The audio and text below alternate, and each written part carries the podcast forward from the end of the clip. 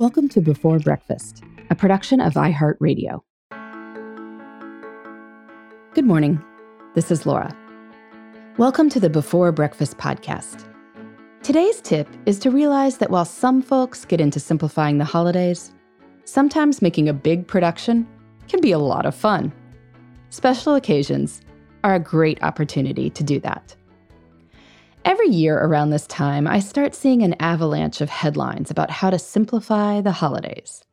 The usual narrative is that we're all so busy and put upon that adding the holidays to the mix is an invitation to go crazy. So we should pare down. Don't host that party. Don't go to that party. You don't have to send cards. You don't have to decorate. Don't give many gifts. And of course, you don't have to do any of these things. And plenty of people don't celebrate the various December holidays anyway. But this line of reasoning always strikes me as a bit bah humbug. I mean, maybe there are people out there with such fabulous social lives that they really can't pack in, say, half a dozen extra things over the course of four weeks of December. And maybe there are people who shoulder the entire load of doing all the planning and gift buying and such for their families.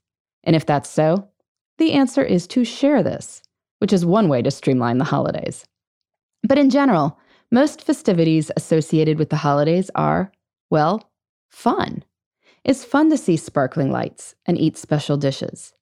It's fun to see people we haven't seen in a while, especially when they're all cleaned up and looking their best.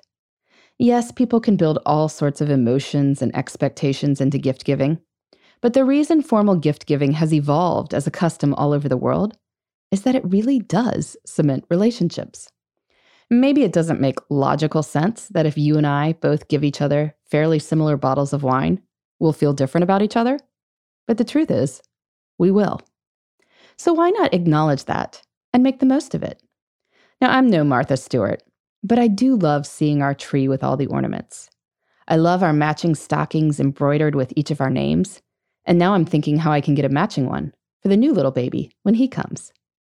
I make a holiday fun list every year with things like going to the Nutcracker, going to a local model train display, and seeing my kids perform in the church's Christmas pageant. Ordering and wrapping presents is a lot of work, but my husband and I split this, and it's exciting to see the happy faces on Christmas morning. And here's the thing about it being a lot of work.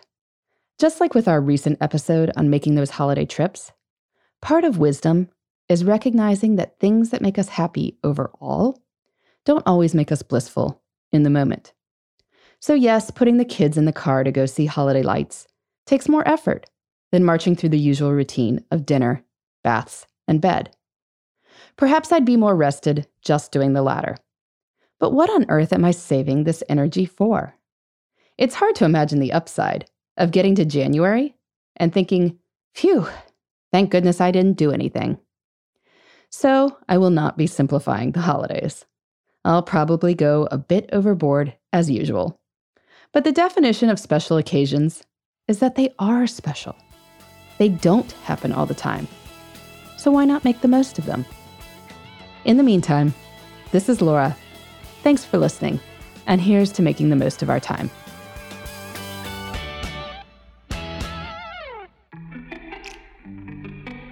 Hey, everybody. I'd love to hear from you. You can send me your tips, your questions, or anything else. Just connect with me on Twitter, Facebook, and Instagram at Before Breakfast Pod. That's B E, the number four, then breakfast, P O D. You can also shoot me an email at Before Breakfast Podcast at iheartmedia.com. That before breakfast is spelled out with all the letters. Thanks so much. I look forward to staying in touch.